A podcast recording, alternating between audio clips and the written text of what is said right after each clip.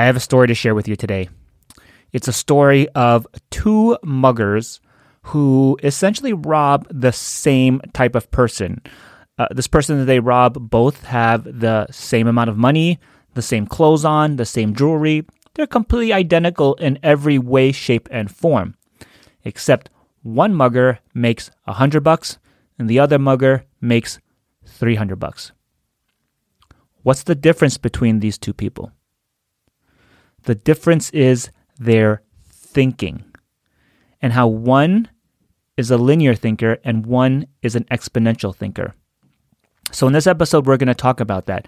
How can you become an exponential thinker?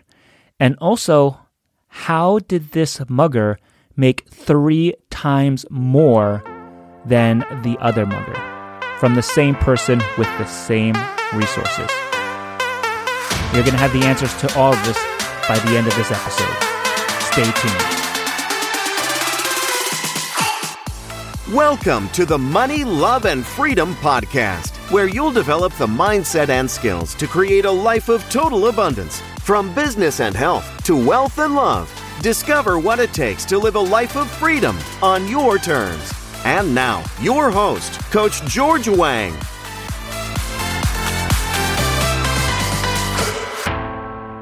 What's up, freedom fighters? Welcome to another episode of the Money, Love, and Freedom Podcast. I'm your host, Coach George Wang, helping you to sell more, serve more, and live better. And today, let's talk about something or the difference between linear thinking versus exponential thinking. And the way I'm going to start this off is I'm going to start this off with a story of two muggers. These two different muggers both live on the same block. There's a liquor store on the block, a laundromat, and a pawn shop. Very, very, they're li- literally identical block. They live on the same block. And both of these muggers need cash. Cash for what? I'm not sure. Let's not go into it. Maybe they owe somebody money and this person's really bad and dangerous. I don't know. But let's assume that both of these muggers need cash. So, the first mugger sees a man walking down the street. And he sees this man walking down the street, and this man, this mugger, decides to rob him. And he digs through all this stuff, and he finds that there's a $100 in his wallet. And he thinks, I need cash. Here's a $100. Perfect. Grab the $100. Pretty good score, considering the whole interaction took him a total of maybe two minutes to get the hundred dollars. So good score for him. Good job. I, I mean, I'm not really condoning mugging, but let's let's consider we are pretend we are for a second, right? Good job. You got a hundred bucks. Now let's take mugger number two. Sees basically the identical man walking across the street. Same clothes, same accessories, same everything. This mugger decides to rob him also. Then he finds that same $100 in his wallet. And of course, he takes it. But he also sees a watch. And he's like, I'm not sure what this watch is worth, but I'll take this too. It's not money, it's not cash. He needs cash. But he decides to take the watch anyway. And then what does this mugger do? So he has the 100 bucks. Then the next day, this mugger sees the same person, that same man he just robbed on the street and he stops him because he realizes the watch is worth something. And he makes the man an offer. He says, Sir, I know I took your watch yesterday. It seems like a very nice watch, and I'm sure you want it back. I will sell it to you back for $100.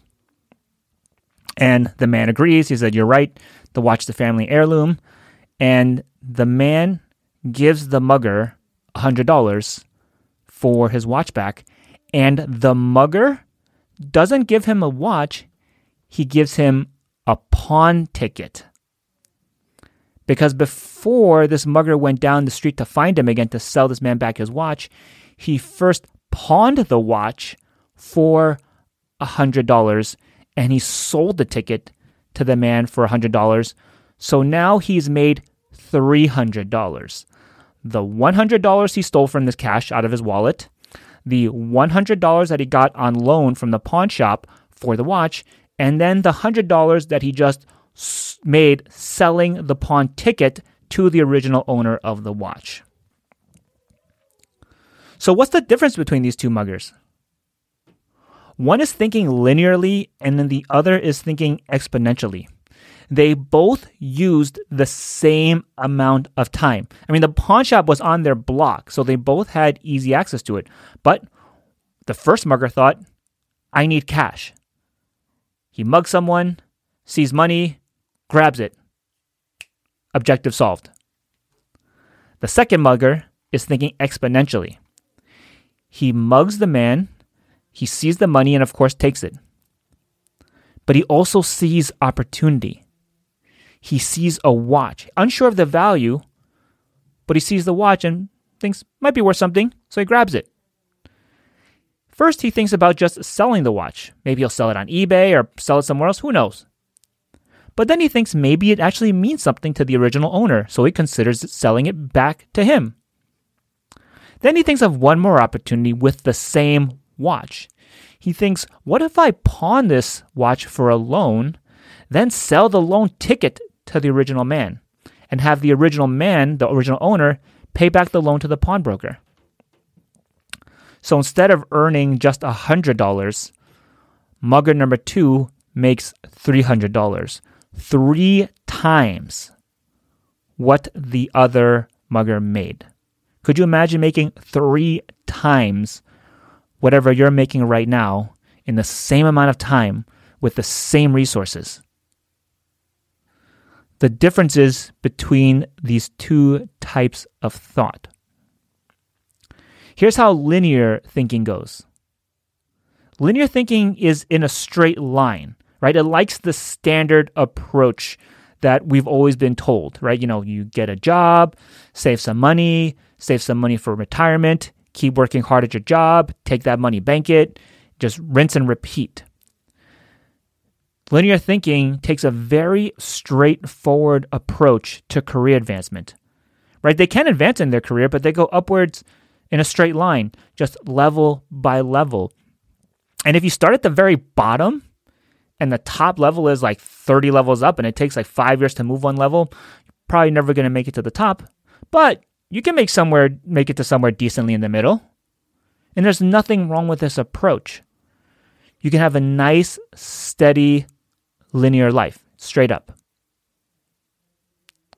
Here's how exponential thinking is different. Exponential thinking is very much not linear. It's all about leverage. It isn't about saving our time, saving our money. It's about how do I leverage my time? How do I leverage my money? Here's Webster Dictionary's definition of leverage. And I'm going to give you all three. Uh, first definition is the action of a lever or mechanical advantage gained by it. So that's like when you're using a crowbar to, to tear open a box or something like that. Second definition is power or effectiveness. This is the one we're focusing on. And the third definition is the use of credit to enhance one's speculative capacity. So that's basically when you take out a mortgage on your home.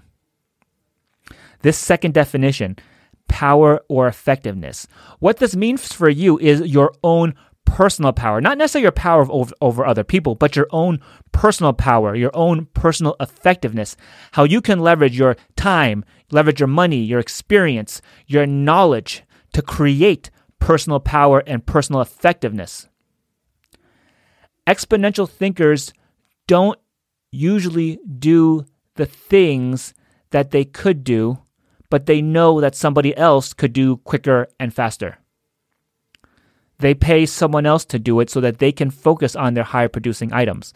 Like for instance, I um, got a, a 78 inch TV that I want, wanted to mount on above our fireplace, and honestly, like I looked at the directions to mount and because we were drilling into brick and concrete, I had to buy some extra tools.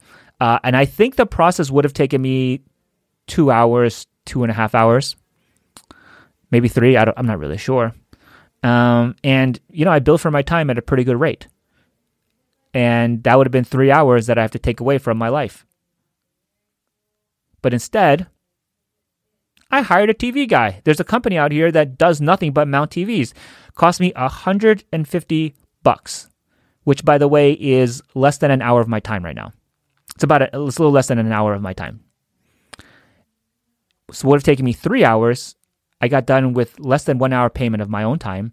And this guy did it in literally 20 minutes. He came in and he was out like lightning quick. And I was like, wow, this guy also leverages his time and experience because he's learned how to do this so well. He can do it so fast that he can now charge me $150 for about 15 minutes of work. And it was great. We were both very, very happy with the exchange.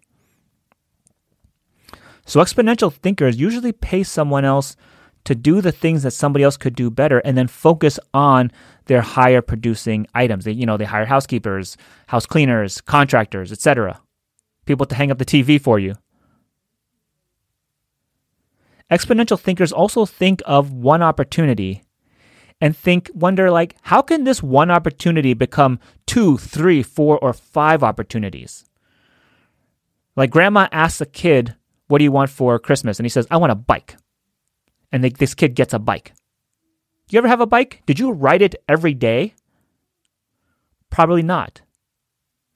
Could you have rented it out on your off days? Probably yes. That's leverage. One opportunity was the bike as a gift. Opportunity number two is rent it out. Ever sell lemonade? Ever open up a lemonade stand? You've got to stand there all day selling lemonade. I, I used to see this uh, cutest little girl ever used to sell lemonade on the corner of our previous home. And she sold lemonade and she was out there all the time. I used to love to stop by. I would drive by, stop by, buy a cup of lemonade for 50 cents. Be very happy. If you open up a lemonade stand, could you have also sold other things there too, like chips?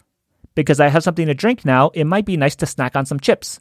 The stand's already made, you're standing there anyway you can leverage that time you're standing there by offering a second opportunity to bystanders like myself. See, exponential thinkers don't always take the linear path.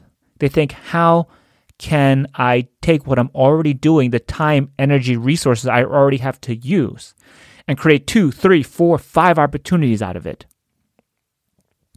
Even if somebody's in a working world that has a job, for instance, they don't take a linear path in their career either. They think, how can I make a big leap? There's a story of a man named Richard Montañez who worked for Frito Lay's, which is also owned by PepsiCo, uh, you know, company Pepsi, and he's been there for over 40 years.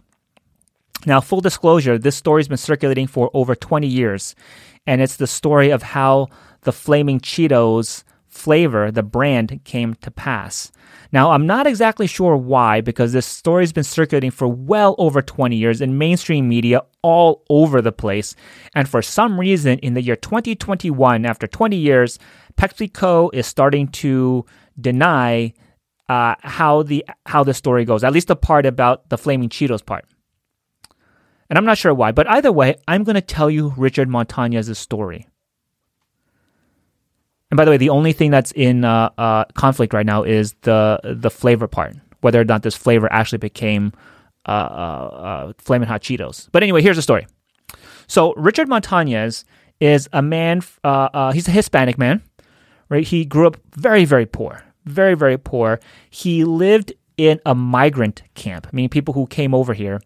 in in Southern California, he lived there with his wife who doesn't speak very much English, and he didn't have much of an education. Right? You can imagine how you can imagine just just use your imagination. Right? No education coming from another country, third world country, barely speaks the language, and he needs to make money.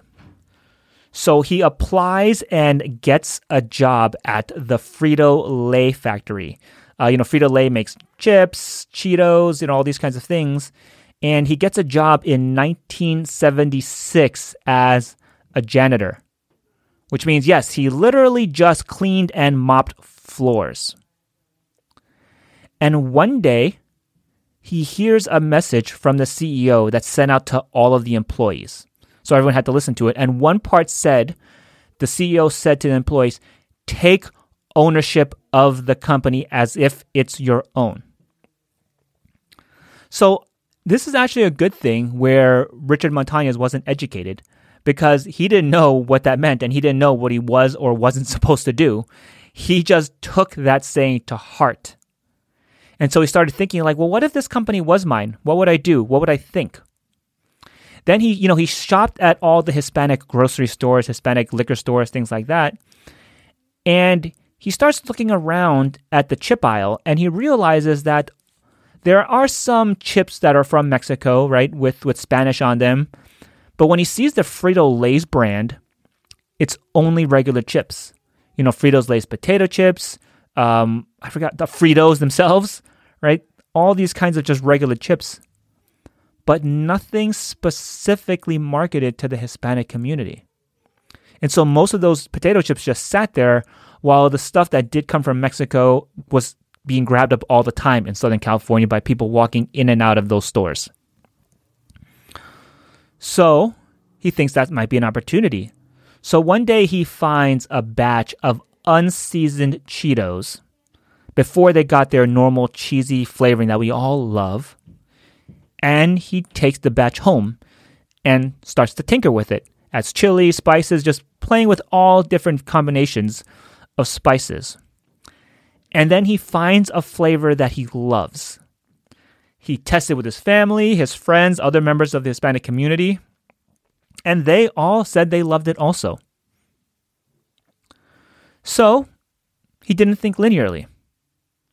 One day at work, he decides, once he realized that everyone likes this flavor, one day at work, he gets on the company phone and he calls the CEO's office. A janitor calls the CEO's office and he says, Hello, this is Richard Montañez from the Rancho Cucamonga factory, and I'd like to speak with the CEO about a new flavor idea.